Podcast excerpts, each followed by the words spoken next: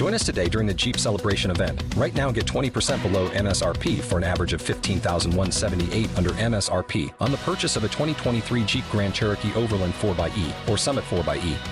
Not compatible with lease offers or with any other consumer incentive offers. fifteen thousand one hundred seventy-eight dollars average based on twenty percent below average M S R P from all twenty twenty-three Grand Cherokee Overland four by E and Summit four by E models in dealer stock. Residency restrictions apply. Take retail delivery from dealer stock by four one. Jeep is a registered trademark.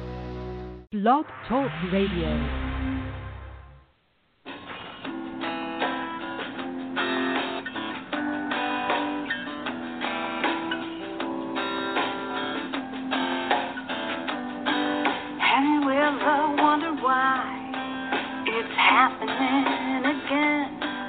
Welcome to Mind Shifters Radio with the Forgiveness Doctor, Doctor Michael Rice. I'm Jeanie Rice, your co-host. Michael and I will share with you the wisdom of the ancient Aramaic internal process of forgiveness. We offer tools and support five days a week. We will support you in building a solid foundation within yourself to live in pure love, in Aramaic Rachma. Michael is the author of Why Is This Happening to Me Again? For more information on Michael, myself, or forgiveness, please visit w w w dot why again dot org. And now, your co-hosts, the Forgiveness Doctor, Dr. Michael and Jeanie Rice.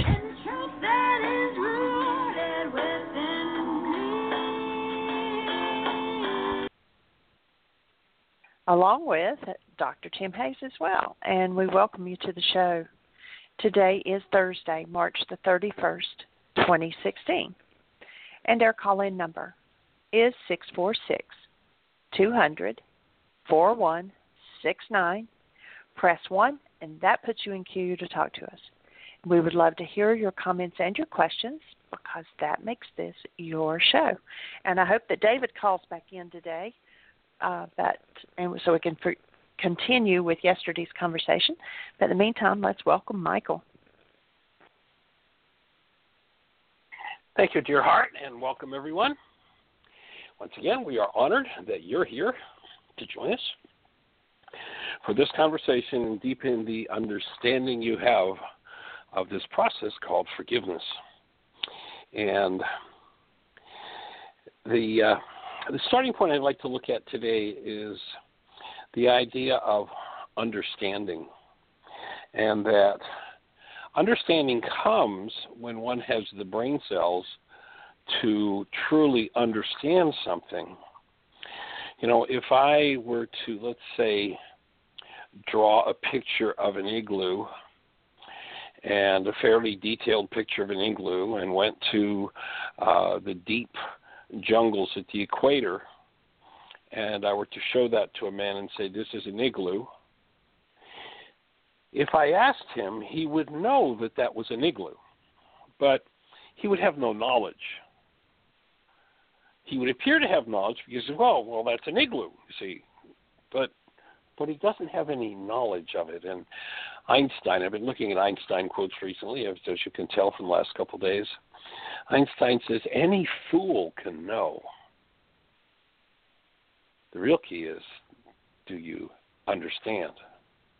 And it's interesting with this ancient work of Yeshua, there are people who will say they they know about forgiveness, but the understanding that empowers them to actually use the tool escapes so many because they're like the person in the jungles who says, oh, I look at that and I know that's an igloo, but does not have any knowledge that the igloo is made of ice, that that there's a place, and this guy lives on the equator where the temperature's never been below eighty degrees. You know, he has no knowledge that there's a place in the world where the temperature goes to sixty below zero for months at a time, that the river that he's, you know, paddled up and down and played and swam and fished in all his life turns to a rock-like substance at that sixty degrees below zero, and somebody comes along with a, a saw and cuts a hole in the ice and builds a building called an igloo. He has none of that understanding, really doesn't have a clue what he's talking about. And so it is so often with the ancient Aramaic teachings of Yeshua, one has ideas and words that say, well, I know that, but do they have the depth? If you listen to Yeshua two thousand years ago, he says, in order to utilize his work, you've got to have the eyes to see and the ears to hear. People make up all kinds of stories. I mean, you could imagine, as that picture passed around the village at the equator, how many different stories people could make up about igloos. Of course, all the stories would be reflections of the content of their own minds, and we could go back to the village six months, a year, ten years, twenty, fifty years later, and we'd have such elaborate stories about igloos, and, and some of them would be so ludicrous, yet the person who believes it would say, then that is that. That's an igloo. And so it is with the teachings of Yeshua. We have many people with zero knowledge of Yeshua's actual words. They've heard all kinds of Greek ideas, all kinds of people without the experience of this sweet, conscious, active presence of love alive in them when under stress, never even approach the experience, not having the slightest concept of what it is, but they know that he said, love your neighbor. And the understanding is zero. To do what it takes to get there is zero. What we're looking to do, and, and uh, as each person, you know, we've Doctor Tim shares it often, I share it often, just how the understanding deepens as you build the brain cells. And all of a sudden, something that you thought you knew, an igloo, becomes a whole deep experience. And so it is with forgiveness. So it is with the word love. You know, you look at at uh, Vladimir Lenin, and he says, change the meaning of a culture's words, you can destroy the culture. This is what he was talking about. If people don't have an understanding of the words that were used by the man, and you remember the man himself says the power of life and death is in your words. He says, and, and, and here's the piece that many people think they understand him. Oh, yeah, he saved me. Yeshua says, the power of life and death is in your words. My words are your perfect life. You notice he doesn't say, I am. There are people who've read Greek accounts, and they'll say, he is, he is, he is. Not what he says. But then people who aren't interested in what he said are usually interested about what they know. Just like, you know, the train of thought in the jungle who believed this about igloos, the train of thought of the jungle who believed that about igloos, they all want their knowledge to rule supreme. In fact, maybe if they haven't had any experience of being the active presence of love, as Yeshua's teaching is about, they might even be willing to condemn or kill others who wouldn't accept things the way they have come to understand them. And for people, for Yeshua to sit in most circles of those conversations, he'd say, that's all Greek to me, just like you and I would say, well, all those stories about about igloos that we heard when we went back to that uh, that jungle village ten years later, I mean, they were such a joke. And there's so many people who are so serious and ready to kill each other over doctrines and dogmas that have no meaning whatsoever in the original context that this man Yeshua taught. This man who said, I come to bring you life and bring it more abundantly.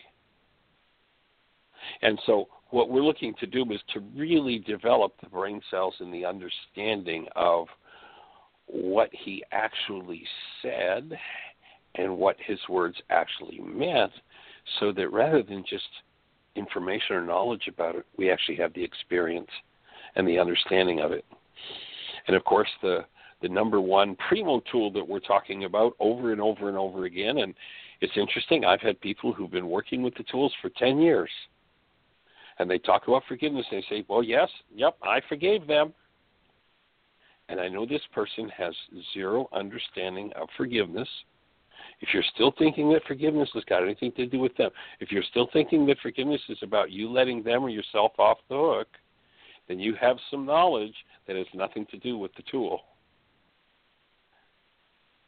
You would never even conceive of such a thing if you actually knew and understood what Yeshua meant when he said, you must forgive from your heart the wrongs of your brother. That simple sentence is loaded with so much information. Let, let me just give you a, a short form of the information, and we'll go see if uh, if David's with us. So the short form of that sentence, you must forgive from your heart the wrongs of your brother. Heart in the Aramaic is the unconscious. Yeshua is saying you've got to remove from your unconscious anything based in hostility or fear, wrongs, that you've put into your brain's image of others, pictures that you paint on the inside of your eyeballs, show you the quote-unquote wrongs, the energies that are off the mark in you, but they put them into your brain's image of your brother. That's getting close to understanding what he meant by those terms. Got nothing to do with letting that other person off the hook or yourself off the hook. So it's uh, it's kind of sad in some cases if people don't hang around long enough to build the brain cells, go off with a half understanding. And, you know, I've seen it take ten years for people to come back and say, oh, tell me more about that. Tell me more about that. People who have uh, one experience, perhaps, perhaps a very profound experience, and go off and make up their own stories about how it works without the depth of understanding. So we're looking to share the reason for this show, and you can go back over the last six years. You know, we're to our sixth year of shows. There are well over fifteen hundred shows in the archives.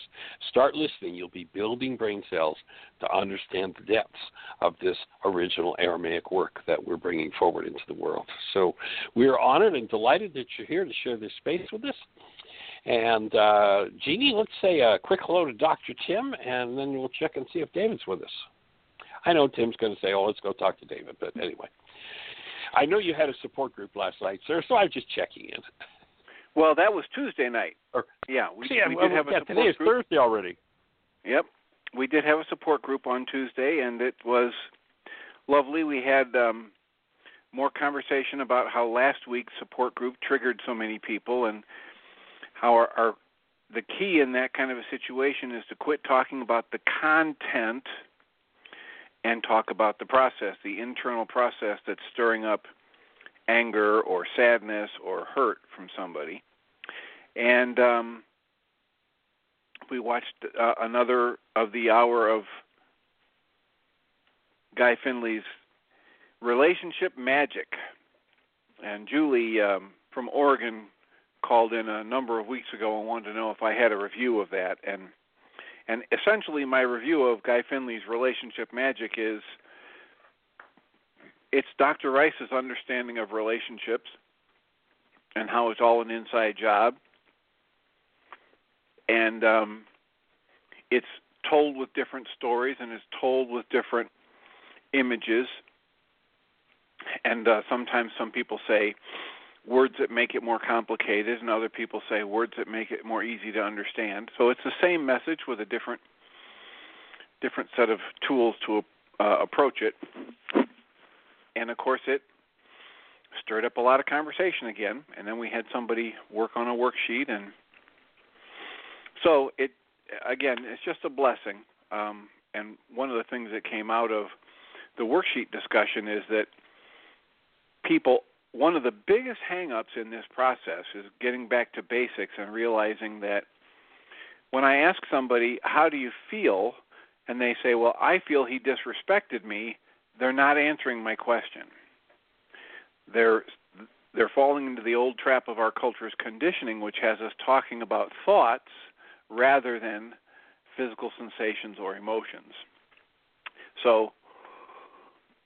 So that's my offering for today, and I'd be happy to uh, yield the floor to continue the discussion from the last couple of days, which has been powerful. Awesome. One of the things I love about Guy's work is is his storytelling capacity. He is just the most amazing storyteller. Uh, fabulous illustrations with his stories. So very cool. Well, then let's check in and... Uh, And see if uh, if David's with us, or Jeanie, is there anybody in the uh, chat room with anything for us, or anybody with a hand up in the phone queue if David isn't there? Chat room is very quiet and nobody has their hand up. So, David, if you're with us, if you'll press one, it'll put you to the top of the list. I know he calls in from different phone numbers, and so I may not be recognizing his phone number. But nobody has a hand up right now. Well, then, if somebody puts a hand up, you'll be the first in line. No waiting. Zip, you'll be right there. And we've got time to talk. So what would you like to talk about? How can we support you in your process? How can we assist and reflect for you how the tools could benefit your life in whatever situations you're working on? What's uh, what's exciting? What's happening in your world that um, that needs to be looked at uh, from a different perspective, with different uh, different eyes than the ones you've been using? Uh, there was a philosopher named Marcel Proust who said that the journey does not consist in finding new landscapes, but in developing new eyes. And so, what new eyes do you need? What arena do you need some new eyes to see with? And share those with us. Let us see if we can support you. We have a hand up. Great. Let's say hello. five one seven, you're on the air. Hi, it's Rex. How's everybody doing? Hey, we're rocking. Good to hear your voice, sir. Awesome. Um, uh, my... more of a statement than a question, but just to reaffirm the um, what I heard you saying, what resonated in my content about your opening, Michael, um, what came to mind was uh, how that I personally, and I think it's pretty universal, will skew, skew the data that I'm receiving based on what I'm observing in the world in the moment. Um, it'll all be based on what filters I have engaged, and then more simply just whether I have love engaged or not. And, you know, I, I, I tongue-in-cheek kind of chuckle at my experience with you I had, oh, I don't know, it was a, a couple of years ago now probably, maybe three, where I had a realization that came to me very clearly that um, if I am in any form of upset, it doesn't matter what degree of upset I'm in. If I'm in any form of upset, I will not be seeing what's happening in my world. I won't be seeing the people. I won't be seeing the situations or the circumstances even remotely accurate. I will be turning it all into something else from my content. And it's just that's what was resonating when you were talking, is just to really um, – bring that to the forefront again, because we say it over and over again. I know I do, and I know I hear you say it over and over again. Is that recognize? Is that you breathing, Michael? Yeah, it sounds like Darth Vader. I hope I'm breathing. I hope I'm breathing. Yes. I. It's something. There's just really a loud breathing sound, and I had somebody ask me about it, and one of my clients asked me about it. So I was hearing it. I thought I would just identify it right now. Maybe we could. Uh, support that being wonderful to breathe, but not so much in the microphone, if that's whoever's doing it. Um, at any rate, yeah, it does sound just like Darth Vader. Jeanie, that was good. Uh, so, so yeah, that's it. I think he's doing it on purpose now. Well, I know he's doing it on purpose now because that was good. Um, so, so what is what? How it serves me, and I think it can serve everyone so well, is to recognize and to acknowledge that unless I have love fully conscious and active, I'm not seeing what's happening in the world outside of me. I'm not seeing the world of actuality. I'm seeing a version that I've made up.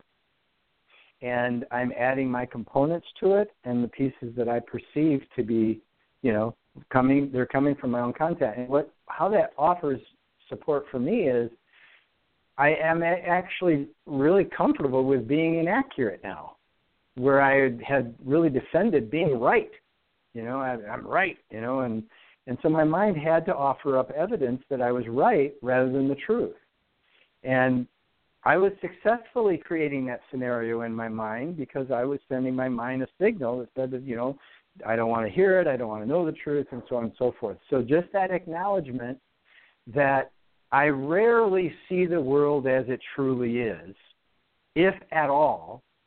I get glimpses and versions of it when I'm as close to being conscious as possible or being expressing as love in my mind and my body. So that that was my uh, input. I just wanted to share that because it just seems like I, I, I value it. Value I have value in hearing it come out of my mouth again. So hopefully it has value for everyone.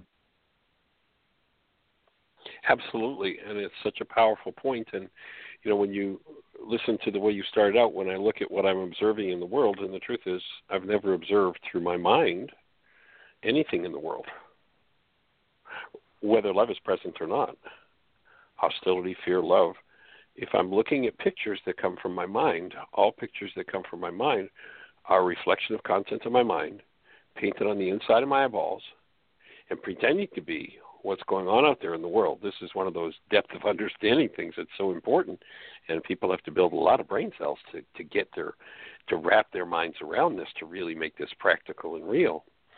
And so if I am in love, if I'm connected with love, and I am still seeing through my mind, I'm still seeing my mind's content formulated into an image of what I think is the world, pictures painted on the inside of my eyeballs. And if I'm connected to love, then those pictures are going to be accurate, and they're going to give me good guidance about what's going on in the world, and it's still not what's going on in the world. I have to turn to another set of faculties to get to what's actually going on in the world, and they are the higher faculties. The faculty of intuition will give me direct access to what's actually going on, where my mind is always just, you know, it's like, and a good comparison for that is here I am sitting watching television, and I see the play Macbeth, and I think I'm seeing Macbeth. And, you know, a thousand miles away in New York City, the camera is trained on the stage, where, you know, the top actors in the world, uh, Shakespearean actors, are playing out Macbeth. Now, if I were there in the audience, I'd be seeing Macbeth being played out. Sitting here watching my television, I am watching a, a an image of Macbeth being played out. And so the mind is always playing out its images. When love is present and it comes through that filter from the mind, then my mind is accurate in what it's showing me about Macbeth or about whatever's happening in the world. If hostility or fear is there, then it is absolutely inaccurate about showing me. That's why Yeshua says if you want human perception, if you want to function at the highest human levels, first law is you've got to have Rachma. You've got to have a condition in the frontal lobes of the brain where love is active, where this filter that passes intention's key to love is active, and human life enters and is active. And as that occurs, then you can come to accurate perception. And it, um, we hear people have made up all kinds of stories and dogmas and doctrines about that thing called love your neighbor, when in Aramaic it does not even say love your neighbor. Um, but we have lots of people who've got lots of stories made up about that, and it's like the stories of the, you know, the people in the in the jungle. Who, you know, we went back ten years later, and they had all these stories about the picture of the igloo and stories about igloos. It's just like, you know, uh, so much of it when you get to the root truth of it is silly. And to uh, my my experience is over the years that for someone to really develop the brain cells to begin to really comprehend, it's at least five years of serious, detailed work and engagement with the tools. And uh, many people are like, well, I'm too busy to do that. It's like, well, okay, that's, you know, that, that's understandable. And people can live a whole life where they're so busy that they really never engage, or they engage for, you know, a day, a two, a mo- or, or two, a month, a year, and think, oh, now I've got it. And, you know, just not the way it is. But it's certainly fun to keep developing the brain cells, the depth of understanding. It's awesome. Any thoughts for you, Tim, on that topic? Well, just dittos. Just, you know, here here two masters talking. We don't really need to add much. And by masters, I mean perpetually avid students. So just dittos. Cool. Any other thoughts for you, Rex? Anything else going on in your world? That exciting new baby and the uh, the almost new baby in your uh, in your family system? Well, that's all going well. Brea and Mitzi and Shaylee are in New York at a conference, so Mitzi's uh, celebrating, you know, the process there, and she's doing some caregiving and uh, sharing her time and space there. And so that's happening. Uh, I, I did want to go back to our conversation, but thanks for asking. Uh, everybody's doing well, and that's all progressing beautifully. Um, I went and saw the movie Risen, which I was moved deeply in a, in a, in a number of different scenes. It was very well done. Um, and the scene where uh, Yeshua was sitting with the um, soldier, I can't remember his name right now. I want to say Clavidicus, but yeah. I don't think that's it. Is that it? Mm-hmm. I'm not so sure. He was sitting. Oh, you're not sure. But anyway, they were sitting on the mountain right before Yeshua left and kind of blended into the process. Um, but when he said, he said, and you are sitting here with me, you witnessed my body, I don't know exact words, but you witnessed my death, and you saw it with your own eyes, but you're and you're sitting here talking with me, touching me, and experiencing me, yet you are still doubting that it happened. Imagine how difficult that would be for people who never witnessed any of it directly like you did. And it was so profound for me to, um, it, it's just, it, it just speaks to what we're talking about right now as far as building brain cells and getting the neuron activity there. Um, and how much we doubt ourselves and our capacity to be loved, and how we're capable of being free of that doubt in any given instant. And it was just, you know, so reflective in a, how I look at it is a, I always do my best to bring it into the inner parts of my own experience and see how that might apply, and then also out into the bigger picture to see how it might apply. So that was one very profound moment, and the other one was when the leper was transformed by his faith, as I understood it. And just the way they did the visuals, it was just so beautiful, and I, I get more and more all the time that that my co-creation in my experiences in my world and what I attract to me is is it's going to be based on the content that I have and what I engage and how I see it and all the things you're saying. I'm repeating what we've just talked about. But just those two moments, um, the key to faith and knowing how emotionally moving when I um, tell the story of different moments in time where Yeshua talked about faith is what caused the healing. It, it's that belief and trust and knowing is how I interpret it in my experience. And, and just... just to reinforce that and continue to nurture it and build it in myself uh, is just really profound for me, and I, I invite everyone to just really play with that. But that was my other thought that I had, and uh, or thought. So I'll uh, open the floor up to see if there's any other callers, unless anybody had any comments on that, because it's a beautiful conversation as far as I'm concerned, the, the idea of faith. Great, and, yeah. It was a very profound film, wasn't it? I thought it was very powerful to uh, to watch, and and and that scene where, you know, it's it's of course beyond comprehension. Wait a minute, everybody dies, and when they're dead, they're dead.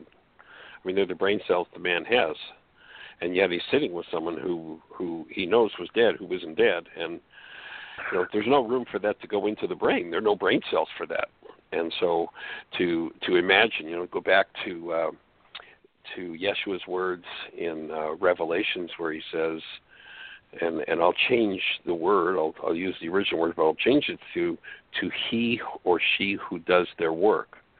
And Yeshua says in that particular case, to he that over, or she that overcomes.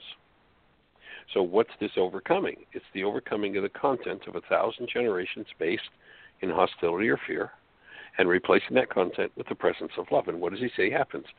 They will not taste of the second death. What's the first death? That's when being is lost to carbon-based memory, and the non-being self arises from content and pretends to be who we are, pretending to have life where there is no life. That's the first death. And if that death continues, is not corrected or overcome, the non-being self made out of primarily hostility and fear will ultimately destroy the energy field. It will fall apart, and the second death will occur. So here's Yeshua, who understands the whole process, and you got to hang around with this guy for a while to get this. It's like, to he that overcomes, who removes the hostility and fear-based mind of the non-being self, they will not die. They will become a pillar, he says, in the temple. The temple is your body, of my God, and shall go out no more. In other words, you're not going to destroy the temple anymore. And, and you know, that's like, you got to build some pretty deep brain cells to comprehend that. Wait a minute. You know, I looked at history and, you know, how many billions of people have come and gone, passed, been here for one hundred years or less and then gone. Everybody dies. Well, maybe that's not true. Maybe if we heal our hostile and fear-based selves, then there are different brain cells we can function with and something different can happen. Here's what I know. You know, there are people who go, well, Michael, that just sounds like fantasy thinking. It's like, okay, let's imagine that it's a total fantasy. Will that fantasy hurt? You know, it's kind of like you've heard me talk before about useful fantasies and destructive fantasies. We have a fantasy that the sun rose this morning at six fourteen. Now, everybody knows the sun didn't rise, but it's useful and it works for us. You know, it allows us to meet at three in the afternoon when we choose to meet at three because we knew the sun rose at six fifteen and we had our clock set and blah, blah, blah. So, so it's a useful fantasy. And so my my offering is that people have destructive fantasies they destroy themselves with, like like you have to die. It's a very destructive fantasy. And so what if we replaced it with, perhaps if I overcome that which is killing me, I will live for eternity. What if I go with that fantasy? Can that fantasy hurt me? I cannot fathom a scenario where that fantasy could hurt me. And somebody might say, well, I, I might just go jump out in front of a truck because I think I can't die. Well, then obviously I don't understand or have any knowledge or wisdom, and you know, so I've nullified that understanding. But if I recognize that what people call death comes from energies in the cell that are off the mark, and I overcome the energies that are off the mark, my cellular structure will go on living in health and usefulness for eternity. And, you know, it's it's just about as comp- comprehensible for those without the brain cells as this guy who's sitting there scratching his head going, but I saw you dead just a couple days ago. I mean, wait, wait a minute. How is, how is this possible? No brain cells to fit it in, and that's one of the reasons why one has to hang around long enough to build the brain cells and come to comprehension. And when people do it prematurely, they make up things, they make up stories, and they lose the teaching by doing it. And so... Mm-hmm. Wow, great, great, uh, great expression of that, Michael. Uh, when I when I listen to you talk about the idea of dying and the physical body dying, um, I, I'm just, I'm deeply moved by it because it's, we're having a conversation that has been, that I've been aware of the idea.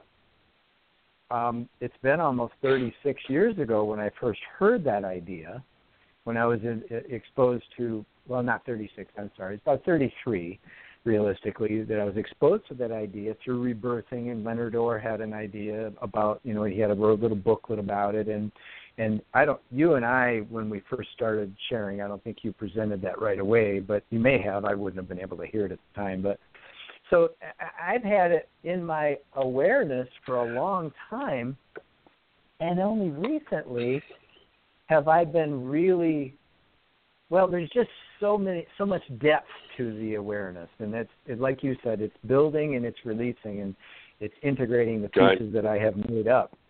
And so just, you know, that, that, It's uh, and, and and the logic. It's just logical. It's like when I'm if I'm feeling symptomatic and I'm feeling sick, quote sick, or even if I was diseased, it's important for me to address what really is happening. But that that that fantasy I'm having that I'm having a disease is is not a useful fantasy for me. What I've come up with is it's a lot easier to just to consider everything is healing. And even if I'm wrong, it's beneficial. And so that's another example of using that idea. And, and the one about death is like, you know what? Why not question it? I mean, I'm questioning everything else. This is a reality that's supposed to be true that people have inside them that it appears to happen over and over again. So there's a lot of energy about it. And why not confront it and just question it? And when I ask, and then I ask Rukha, tell me what the truth is. Tell me what the experience I'm seeing here is. Really, what I'm what I'm really seeing, you know. And that is what I kind of heard you saying, Michael. It's my languaging is like, hey, Rukha, tell me what I'm seeing right now. Tell me what I'm experiencing right now. And when teach I do me, that with me. a real, teach me, teach me. Yes, teach me, teach me. And and and when I do that, this sense of a feeling and a A perceptual, uh, so much changes inside that it's difficult to describe in words, but because I'm able to express or be aware of things that in in other moments I'm just not able to be. Right. So thank you again for well, that, and, that input on the death part too. And you know, you you bring up, you actually point out another piece of the puzzle that can help to build brain cells on still a deeper level. And that is the, the reason why one has to continue to do their work is because we each have in our minds a trickster. If you look at all the native cultures, there was the Wile E. Coyote, there was the Joker. And the Wile E. Coyote could turn things around, make things appear as they were not. And it is when one continuously does one's work that the Wile E. Coyote can't take over. But you look at that community, and it's it's interesting to to see where, where Yeshua talks about how the power of life and death is in our words. And what he's saying is your words are frequencies. Frequencies that don't support life in you will kill you. If you speak words that don't support life, that will kill you. It introduces a frequency. And you get what you ask for. You set that up. So you'll notice that the community that you mentioned, and I have said this in this community over the years, I know the folks that uh, that originated that whole idea of immortality, and and I've told them over and over again, stop it, you don't want to be an immortalist. You don't want to be immortal. And they're like, well, what do you mean? That's what I am. It's like, well, let's take a look at the power of that vibration. What is the word death? It's mortal. And what is immortal? I'm mortal. So an immortalist, every time they say it, is claiming death. Thank you very much. I'll pass on being an immortalist. I want to be eternal. But the trickster can always turn it around. You know, you got to keep watching, keep doing your work, keep keep watch all the time, because his trickster with a thousand generations can turn things around in a heartbeat, and people think they're talking about one thing and they're talking about the exact opposite. True story. And that book that I was mentioning did have the title Immortality, you know, something to do yeah. with death and related to immortality. So I'm smiling with a great big smile because it's just, um, I recognize the importance of that, and I don't always remember it. So thanks for all the reminders, and uh, I love you, and, and embrace everyone in my love. And I'm going to go on, uh, um, you know, mute, and then see if we have any other callers. Okay, sir. Blessings. Blessings. So, Jeanie, anybody in the chat room with anything going on? Anybody with a hand up in the phone?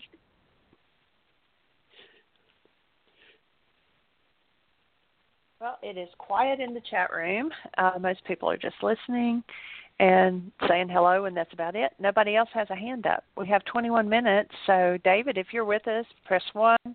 Anybody else who wants to talk, press one. You're first in line. And uh, we haven't heard from Captain in a couple of days. If you're out there, I'd love to say hello. And I saw on Facebook last night where, uh, unfortunately, his uh, his car got banged up a little bit, so I hope uh, hope he's okay and everything is well. But uh, if you're out there, we'd love to hear your voice and see how you're doing. Our call-in number, for those who are on one of those stations that we don't get to see in our uh, control panel, is six four six, two hundred, four one six nine. And if you have a question for us, if you're on the phone line at six four six, two hundred, four one six nine, you're listening to us live. And if you push one, your hand goes up, and we get to hear you from you directly. And we haven't heard from Miss Julie out in Ashland, Oregon for quite a while either, so it's uh, you know, it's about time for us to hear from her. And I haven't talked to Julie Averstick in a couple of days. I hope uh, Julie's doing well. If you're on the line, Julie, you could say hello and let us know how you do, you're doing. And other than that, uh, no waiting. If you've got a question or thought for us, push one.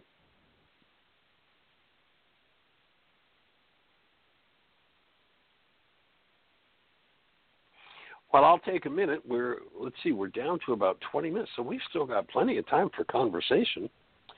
But uh, we'll, we'll talk about the fact that um, if one really wants to deepen their experience of the work, one of the things that you can uh, can do is move in the direction of entering into the intensive space where we're we're engaging a, a, a presentation that I'll do. Excuse me for a second. Little frog in my throat.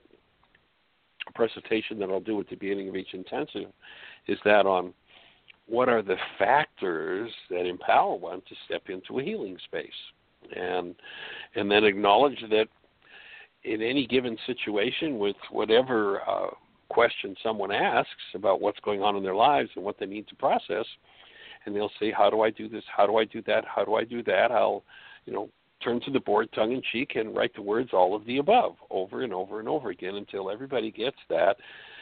It isn't that I'm going to change my nutrition. It isn't that I'm going to do a forgiveness worksheet. It isn't that I'm going to do the commitment with somebody. It isn't that I'm going to look at my advice to someone else and follow that advice. It isn't that I'm going to do responsibility communication. You know, in, in any given situation, we can't say to somebody, if you do this, then you'll heal. It isn't that I'm doing total fresh and raw food that vitalizes me. It, it isn't any of those things. It is all of those things. And we don't know. That's why in an intensive we introduce everything we possibly can to support people, one, being as vital as possible, and two, going to the depth of stirring what needs to be looked at as powerfully as possible.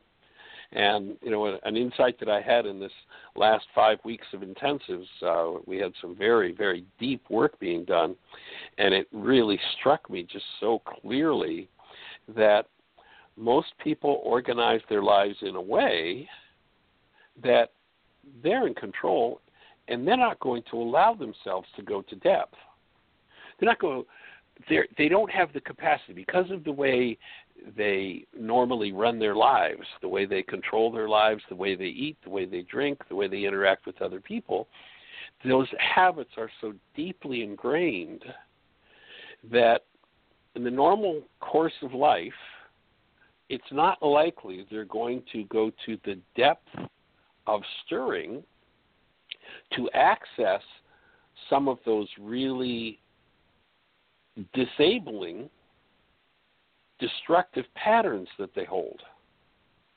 And in the intensive experience, one lets go of a measure of control of what we're going to eat, because we're going to do vitalizing food. If you feel like going out and getting your Coke and M and M's and you're at Heartland, it's going to be a stretch for you to do that, because what we're going to serve you is this awesome, fresh and raw food. I mean, our food in this last five-week intensive was just amazing. Ari was so on it with the food, and he created almost a totally new menu system through the whole thirty-two days. I don't think he made three of the uh, recipes from the uh, Rossini's book, which we've worked twenty-five years on. So the food was awesome. And so instead of, oh, I want to, I want that phosphoric acid, not knowing that that sharp taste is what weakens one, and the, the caffeine and the sugar that goes in at the same time is what uh, disables one's ability to go to depth.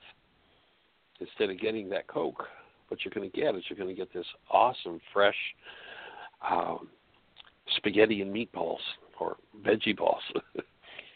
And instead of M and M's, you know, at the end of the day, there's going to be a, a fresh and raw chocolate truffle.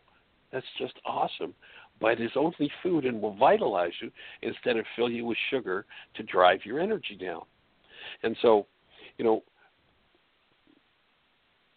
when one yields the system through which they live life that keeps them at bay with what they need to deal with, by stepping into the intensive space, they go to a depth that otherwise most people just wouldn't allow themselves to do.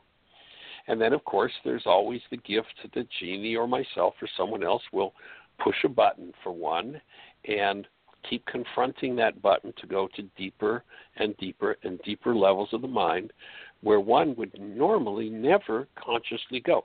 They might go unconsciously, but when they go there unconsciously, they are so blotto unconscious, and they've told themselves such a story about how the problem's outside of themselves and it's their fault, and if only they'd change, and, you know, I need to get out of here because it's their problem.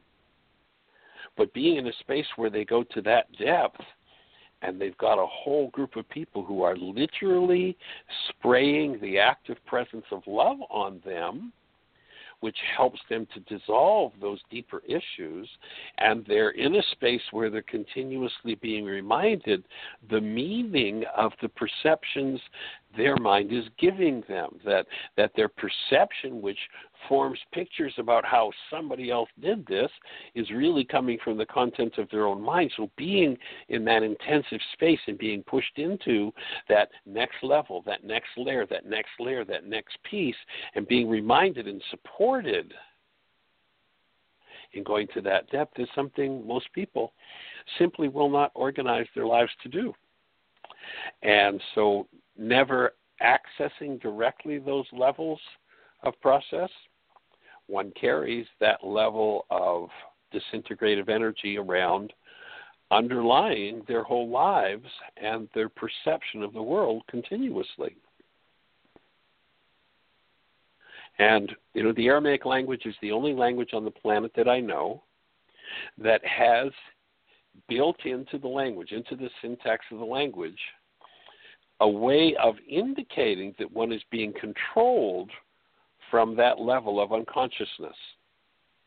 There's a suffix, O O T A, that when you add it to a word, indicates that something from the unconscious mind is impacting or creating perception, as the construct of one mind, one's mind, the world one sees, decisions, the behaviors one's going to do, and behavior. And, you know, it's the only language on the planet that reflects one standing in the space where they're being controlled by that.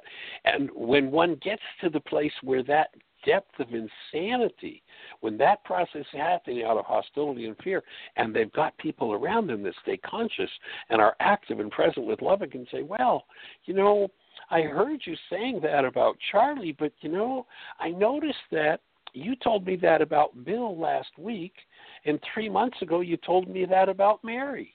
Did it ever occur to you that that's about you? And in that space with that kind of support, somebody's able to drop in and go, oh, my God, look what look what I've been hiding from myself about me. Wow, I can now bring this to the forefront and remove it. Forgive that energy which is impacting my perceptions, decisions, and behavior without my knowledge because it's unconscious. And the problem with people functioning out of the unconscious is when they do it, they're unconscious. so, so there is no conscious being present when that's happening. And so to be with a group of beings who are there, each in turn, all of us, to look at that which is less than love and to be supported through that is just it's just such an awesome space to be in. And so, Jeanie, you took out a hand for me.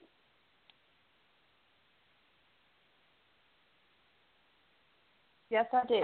And it is area code, well, I actually have two hands, area code eight four seven. You're on the air. Who do we have? Hi, it's Mary. How you doing? From we are well. Chicago. How are you, Mary? Well, I'm better. I'm home now. I uh, thanks for all the support and everything. Uh, my mom passed away. It's, I don't know if some people know that, and so I've been through a, quite a couple weeks. Um, but I was just laughing at what you were saying because I was walking through the grocery store, which I still am, and here you're talking about all the raw food and wonderful and. I was standing here feeling sorry for myself with my bag of Doritos in my hand, so I'll put that back on the shelf. I'm going to go so get funny. some fresh greens instead and vitalize myself. I am. I'm going to make a nice big pot of vegetable soup instead. So nice. So thank you for Sweet. that. That was great. But yeah, it's been an interesting few weeks. Um, I feel like it's been, I've, I've done about another five years of work in about three weeks, so it's been many things. Your voice, um, your voice yes. sounds like that. When I hear yeah. the aliveness and enthusiasm in your voice, it's like your energy, I mean, from the intensive just a few weeks ago, you were at such a whole different level of vitality and aliveness. It's amazing. Yes, yes. And I, re- I guess I expected it to be the opposite, but it, it I mean, it's, I just get into my whole story, but there's been not just the death of my mother, there's just been a lot of things um, that, I mean, until I got five years of work, it would be like, I would think it would be five years of things that could happen to someone you know, in that yes. amount of time. And so, so it's, it's, it's been something that I've discovered a lot, like, um, you know, what some of it is, what some of it is that's in me and that I'm still having to work on. Um, and it is, it's a lot of things about loss and about some weird idea I have that loss is a punishment. So that's kind of where my mm. uh, worksheets are going right now. So that was kind of an interesting, uh, you know, insight. And and just it, it's very been wonderful powerful. For me to know that a lot of people have been very supportive, and that's new for me. And you know, the group, the Mind Shifters group, is wonderful, and my friends and and you guys helping out, and of course Tim is amazing, and uh, it, it's uh, it's really been a, a huge learning experience. Well, you know, Mary, you uh, you bring up a really powerful point, and you look at, and, and and this might not be something many people have looked at in their lives, but how, what what's the first thing most people do, say, for instance, with a child, when the child does, quote, unquote, something wrong? When a child lose contact, loses contact with love, as it re- and it resonates in the adult, losing contact with love, what does the adult say they need to do to punish the child? They have to take something away from them, a privilege, right, a yeah. toy, or, or something along those lines. And instead of, gee, my child has lost contact with love, what do I need to provide them with to get them back to that connected space? It's, it's so bizarre how backward our culture is. Oh, right, right. Yeah, I never would have heard so, that one, that's for sure. yeah. So that's uh, that's powerful to see that, that connectedness between those things from a new space, and mm-hmm. and to be willing to keep providing yourself with that connected space of love and that nurturing and the support and being sweet with yourself, because that's what allows those layers of pain that most of us have spent our lives trying to stay away from to, to support ourselves in allowing them to come up and to peel them off and get rid of them, and they're no longer carried as a load. And it's just, you know, it's a difference of night and day where people are terrified to look at those things. The biggest mm-hmm. benefit in the world comes from looking at those things, being with those things in love, and then being free of them. Yeah, yeah. And so, it's interesting. I, it's kind of like, okay, I'll I'll look. yeah, it's, it's better than it used to be. And I know we, we've been listening to a lot of Guy Finley, and, and one of the things he he says is that um, there's no such thing as bad self-knowledge, and, and I I like that. Right on. Mm-hmm. Absolutely. Fabulous. Well, I'm delighted to hear you're moving well, and we we think of you, uh, you know, since your mom passed, and, and her, and supporting her in her eternal journey and what comes next for yes. her, and you in where you're going in your world in, in every arena. Yeah, it is coming along. It's kicking and screaming, but it's coming along. So, yeah. Fabulous. And I'm doing well. All right. Thank you. Very cool. Well, thanks for checking in. It was an honor to have you at the uh, Codependence Intensive, and we'll look forward to the next time we get face-to-face. Great. Thanks a lot. Okay, blessings. Take care. Bye-bye. Bye-bye. All right. We have another well, caller. Nice call. Yeah. eight two eight, you're on the air. eight two eight, you're on the air. Is this Are you with us, eight two eight? Oh, hi. Uh, this is Margaret. Well, hi there, young lady. I, I didn't press number one. well, here but, you um, are. You know, we, every time I think about what Ari did uh, in, in the five-week intensive in Orlando a few weeks ago, uh, you come to mind, because like, we're going to have to get Ari back in the kitchen to recreate all of that. We're going to have to get Magda to sit there and write it all down again. Oh, my goodness. that, that was quite was, a process, wasn't yeah. it? That was, that was quite, quite a process. process. That was intense. I would think that we would consider that very intense, yeah. Yeah, it was yes, fun, for yeah. sure. It was great. Speaking of well, seeing as how we've got we... to, how about just uh, some kind of a report from the Ozarks, and uh, tell us what's happening out yeah. there. Is the weather breaking and warming up a little? Oh, the weather, the weather is marvelous today. It's seventy-something or other out there, and a nice breeze. We had rain yesterday, which was very necessary, and... Um, and very helpful. Um, and we're we're plugging along. Our kitchen is almost finished. Uh, someday we can get Ari in the kitchen. um, and um, we are doing, the Ozarks Neighborhood Exchange is doing their once-a-year congress on Saturday, so that's a big deal. So we're all busy. And nice. Um, nice. Trying to stay, you know, sometimes the rough edges come up because of the intensity that's going on, and and so uh, grabbing a worksheet and working it out is really helpful, really, really helpful. So that's that's my update. Awesome. Well, I assume the red buds and the dogwoods are, are out now, so it's we're looking. Oh yeah, looking yeah. beautiful. Daffodils have been up since. Daffodils have been up since the end of February, and red buds have been up several weeks. Um, and, yes, everything's starting to pop right now, tulips and, and the dogwoods are being incredible. Cool. They just, yep, it's it's getting to be leafy out there, and everything's getting green. So it's all good. Got to come back here. Beautiful.